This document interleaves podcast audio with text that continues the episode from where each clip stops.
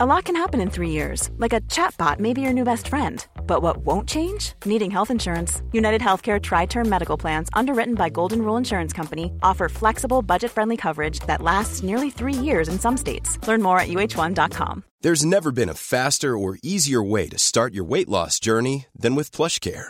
PlushCare accepts most insurance plans and gives you online access to board-certified physicians who can prescribe FDA-approved weight loss medications like Wegovy and Zepbound for those who qualify.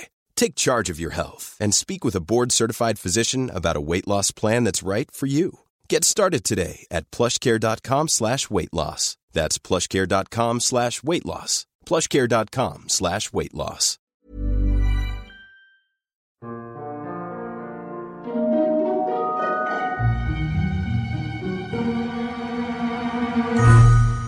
Hello everyone, and welcome to the History of Byzantium, episode 42, In Fairness to Phocas. Previously on the History of Byzantium, the Emperor Maurice spent 20 hard years grinding down the Persians in the east and the Slavs and Avars in the west. He struggled to pay the large army needed to maintain the empire's borders, and asked one of his Balkan field armies to spend the winter north of the Danube. They refused, elected Phocas, the Hecatontarch, or centurion, to be their leader, and in 602 they marched on Constantinople. Phocas was crowned emperor, and the heads of Maurice and his sons were brought back to the capital to be displayed. Before we jump back into the narrative, we need to talk briefly about the historians who cover the early 7th century and the bias they may present. Two of our main sources are the Chronicon Paschal, a Christian history of the world written in Alexandria, and the histories written by Theophylact Simocatta, an imperial bureaucrat who worked for the future Emperor Heraclius. Both works were completed in the 630s, when Heraclius had been emperor for a good 20 years, so it's no surprise that Phocas, the man who Heraclius will overthrow, receives a bad press. He is described at different times as ugly, treacherous, sadistic, lecherous, and mad. He is almost presented as an embodiment of all that went wrong within the empire. But if we try to look past the propaganda, then I don't think Phocas emerges from history as a new Commodus or Caligula. He was just a man with no legitimacy and no experience of government. And as the last 10 podcasts have hopefully made clear, that was the last thing the empire needed. Flavius Phocas was born around 550. Given that he was a common soldier serving in the Balkan field armies, you will not be surprised to hear that we don't know exactly where or when he was born, or much about him before he joined the army. He seems to have been a native Greek speaker, probably from the prefecture of Thrace, where the revolt sprang up. Rather than some tyrannical monster, it's most likely that Phocas was a highly competent soldier. After all, he was promoted to a position of leadership within his legion, and it seems likely that he was also part of a delegation that was sent to Constantinople to ask Maurice to cough up more money to ransom some captive soldiers being held by the Avars.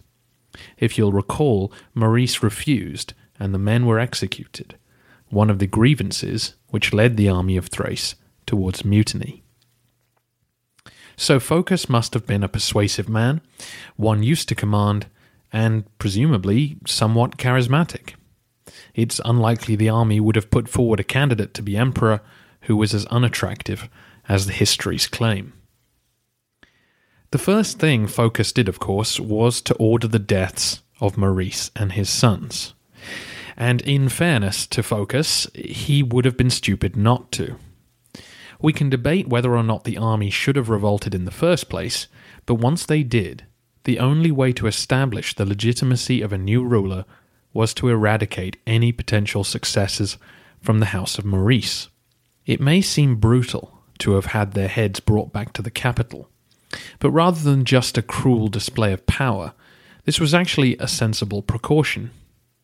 Maurice had left the capital, and Phocas had to make it clear to his subjects that the old emperor was gone, that there was no banner to rally to if you didn't like the new regime. Look over there. That's where the old emperor is now. He isn't in the east, preparing a counterattack. Despite this precaution, however, that's exactly what happened. If you'll recall, Maurice had sent his 19-year-old son Theodosius east, presumably to rally armies there to his cause. When Phocas's men came back, they did not carry with them Theodosius's head, although they said that they did kill him. So the rumour spread quickly that Theodosius was in the east, and that he might well be calling on King Khosrow II, the man Maurice had helped put back on his throne in 591. Across the empire, men were having to make the decision of whether or not to accept Phocas as their new emperor. Most men lacked the resources to resist, and so gave their assent to the new order. But one man who didn't was the master of soldiers in the east, Narses. He refused to accept the new emperor, and began claiming that he was now the guardian of young Theodosius, who he said had arrived safely in the city of Edessa, where he set up his headquarters. Back in the capital, Phocas began a purge of those loyal to Maurice. Understandably, he executed the emperor's brother, Peter, and he was followed by the general Comentiolus, who Phocas probably knew from his time in the Balkans, and Constantine Lardis, the Praetorian prefect, an unpopular figure thanks to Maurice's stringent economies. But that was that. Phocas did not order a general slaughter or seem to revel in rivers of blood. He actually spared Germanus, who, if you'll recall, was the son of Justinian's cousin, and had been briefly made Caesar by the Demes before they fell out over his right to succeed. He let Maurice's widow and his daughters live in the capital, and amazingly was content to allow the general Philippicus to remain as count of the excubators. Philippicus, you may recall, was one of Maurice's most trusted commanders, and his brother-in-law. One source even adds that Phocas gave Maurice and his son's remains a Christian burial. Over in Ctesiphon, news of Maurice's murder was greeted rather warmly by King Khosrow II. However grateful he was to the former emperor for putting him back on the throne, Maurice's actions had left Khosrow in an unenviable position. Like the Roman emperor, the Persian king of kings was a position with a lot of propaganda and lofty claims behind it. The king of kings was a semi-divine ruler, someone with whom glory was associated, someone who demanded your respect and obedience, or else. It was harder to maintain your pretensions to glory when everyone knew that Roman arms had secured the throne for you. It was something of a humiliating position for a king of kings to be in. Khosrow had managed to emerge victorious from another civil war during the decade of peace with the empire, but crushing internal enemies would never establish him as a worthy ruler. No, he needed to defeat the Romans and prove that both he and Persian arms were greater than their inveterate rivals. The now 32-year-old king was therefore very interested to hear that not only had Maurice been overthrown by a usurper, just as he had been, but that Theodosius might be in the east in need of Persian aid. Why, this couldn't be a more perfect situation. The chance to march into Byzantium and forcibly install Maurice's son on the throne would wipe the slate clean. When Phocas's ambassadors arrived to inform the king of the news, he imprisoned them. He then made contact with Narses, who he knew from the campaign of 12 years previously. Gathering up his armies, the king marched once again to Dara, the bulwark of Byzantine defence in the east. The city's commander was loyal to Phocas, but was now badly outnumbered and was killed in the subsequent fighting. Dara was put under siege. While news of these events made their way toward the capital, Phocas quickly learnt that leniency is a double-edged sword. A year after he had taken power, Maurice's in-laws hatched a conspiracy to overthrow him. Their plan was to place Germanus on the throne, and they incited the Green faction to start a riot to get things in motion. That part went according to plan, with the centre of Constantinople once again going up in flames, with the prison being a particularly popular target. Phocas, however, was up to the challenge. As a usurper, he knew his position rested on the support of the army, and so he had not sent all of his men back to their camps. Once he restored control of the city, he dealt with the conspirators. And in fairness to Phocas, he really could have been much harsher. After suitable punishments for the men of the Greens, he rounded up Constantina, Maurice's widow, and her daughters, and forced them into a nunnery. Meanwhile, Germanus and Philippicus were tonsured and sent to a monastery. A pretty measured response from a man who still wanted to show the aristocracy that he was no monster from the rank and file. The new count of the excubators was to be Priscus, the general who, you may recall, led the victorious campaigns into the homeland of the Avars. Speaking of whom, Phocas had now heard the worrying news from the east. Having spent his life in the Balkans fighting the Avars, the emperor wanted to make sure that they would keep quiet while he sent men east to see off Narses and Khosrow. The Avars accepted a return to payments of tribute and were at this stage in no shape to resume their raids. The Slavs, however, always quick to detect weakness in the empire's defences, did begin to cross the Danube again. Clearly, some large groups were able to invade, as over the next couple of years we hear of more attempts to break into Thessalonica, the regional capital. The men who were transferred east were placed under the command of a palace eunuch named Leontius, and made their way to Dara by 604. However, Khosrow's army had had time to entrench. The siege remained in place, and the Byzantines were driven off. Khosrow's army took many prisoners during the battle, and afterwards they were all executed. The King of Kings had no interest in winning minor concessions. He wanted Phocas toppled, and his pride restored. By this time Narses had handed over the man claiming to be Theodosius, and Khosrow spread the word that he had Maurice's son in his care. Clearly, Narses had not been able to keep enough men on his side to face the armies loyal to Phocas, so he avoided battle and remained at large near the border.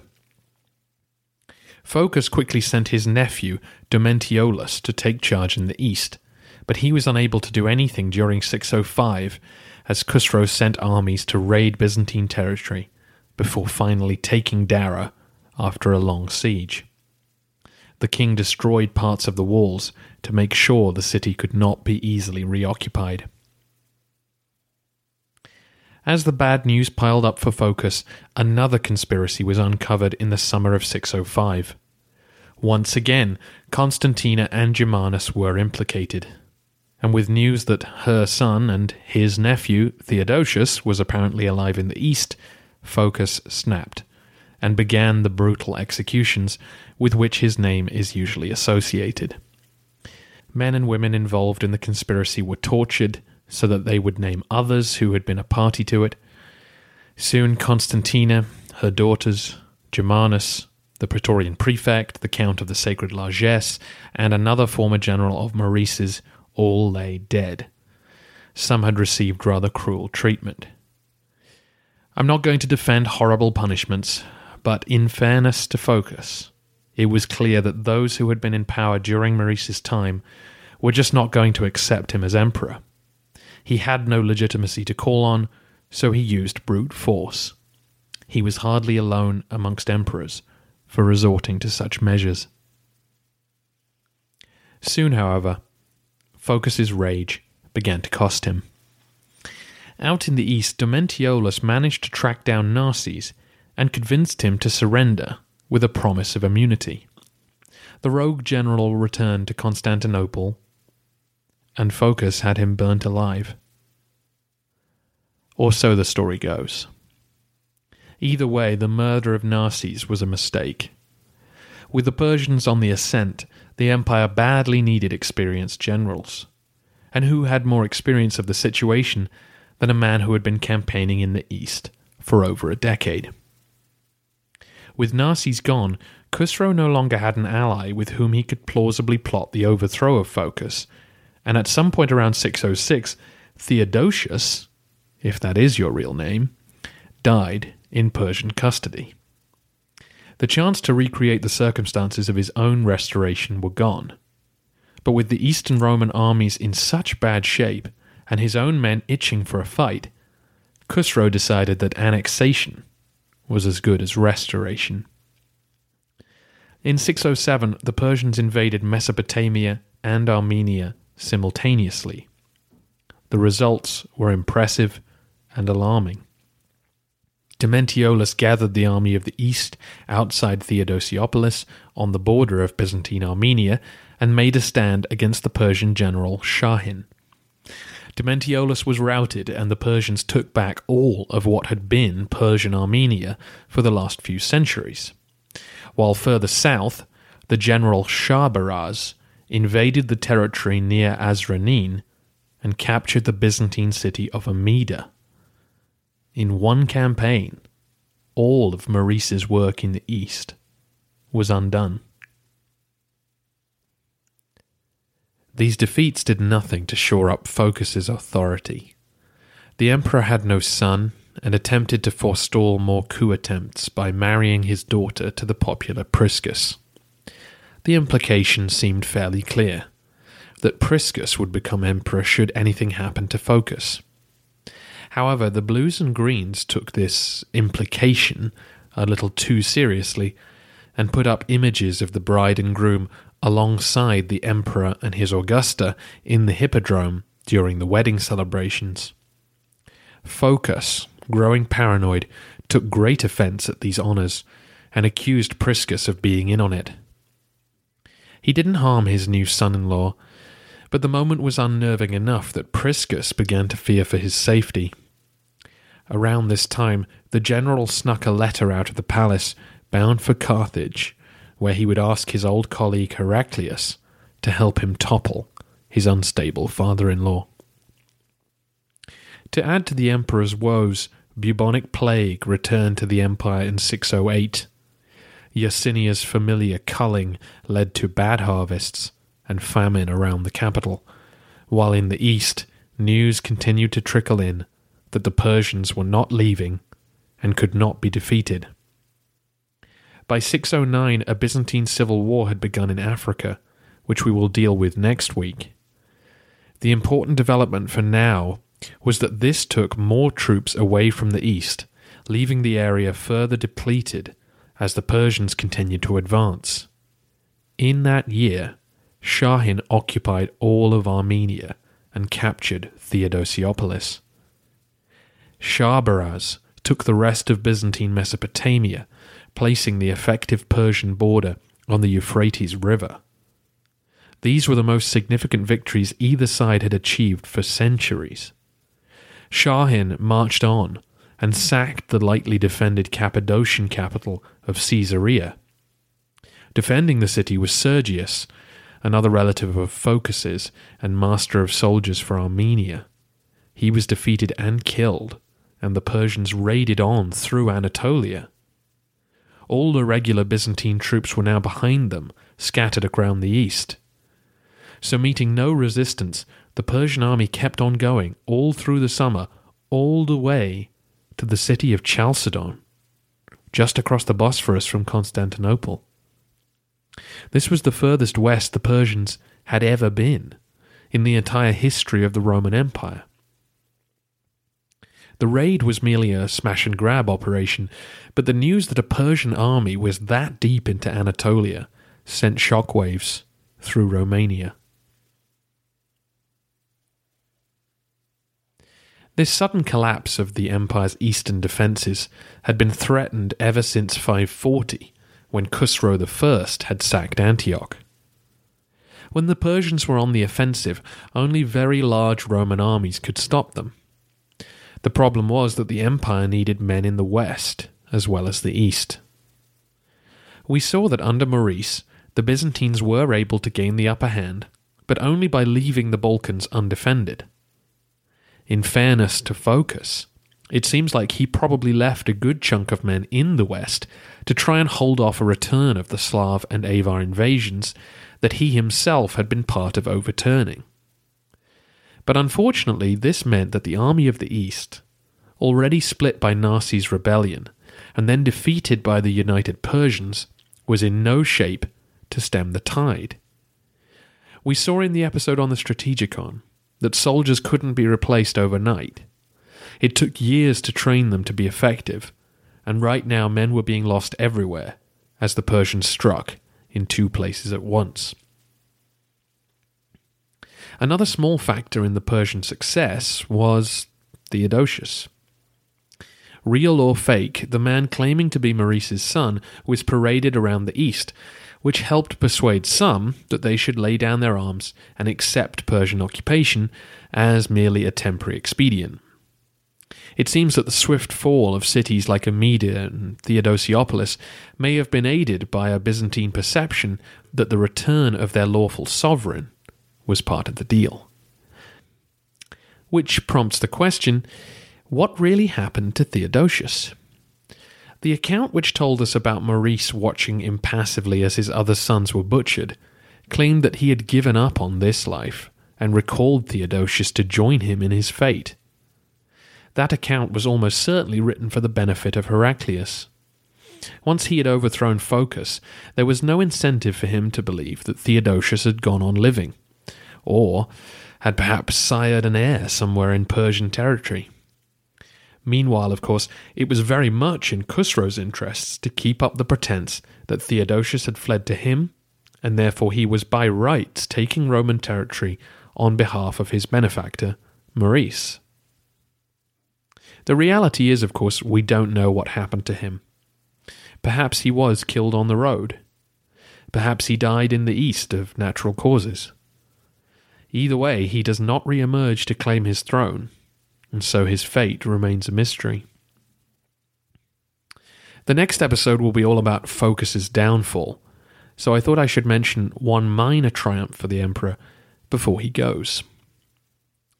During the last few years of Maurice's reign, the outspoken pope in Rome, Gregory I, had complained about the titles used by the patriarch in Constantinople because they implied the primacy of that position over that of the popes in Rome. Maurice was decidedly cool in his response, but not Phocas. Like Justin before him, he was clearly from a family that respected the papacy above all others in ecclesiastical matters. His willingness to give the pope the exalted status he demanded, and his support for the exarch in Ravenna, led to an interesting distinction for the emperor. The Romans in Rome dedicated a column to him in the Forum. The column still stands today and is known as the Column of Phocas. Fitting the economically shrunken times of the early 7th century, the column was merely a leftover from some grander building that had long been pillaged for its materials. However, the Senate were very happy to restand the column with a plaque commemorating the peace brought to them by the noble Emperor Phocas.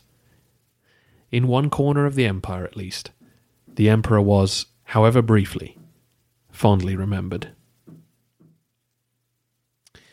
Next week, the emperor will be overthrown, though, by Heraclius, the son of the Exarch of Carthage.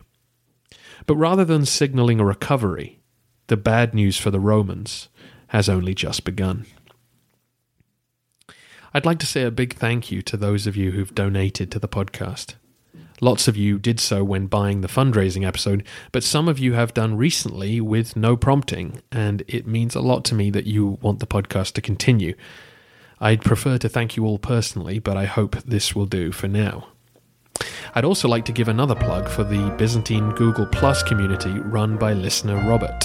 If you're interested in finding out more about Byzantium, then it's a great place to be, with links to interviews, books, places to visit, and all sorts of interesting tidbits. Just search for the History of the Byzantine Empire in Google+.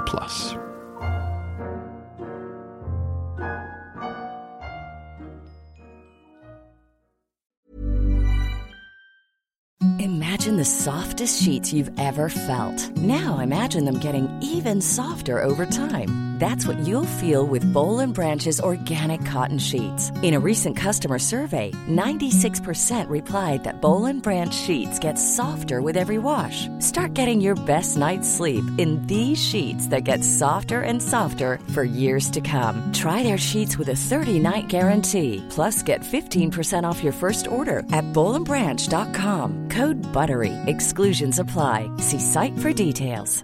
Planning for your next trip? Elevate your travel style with Quince. Quince has all the jet-setting essentials you'll want for your next getaway, like European linen, premium luggage options, buttery soft Italian leather bags, and so much more. And is all priced at 50 to 80% less than similar brands. Plus, Quince only works with factories that use safe and ethical manufacturing practices. Pack your bags with high-quality essentials you'll be wearing for vacations to come with Quince. Go to quince.com/pack for free shipping and 365-day returns.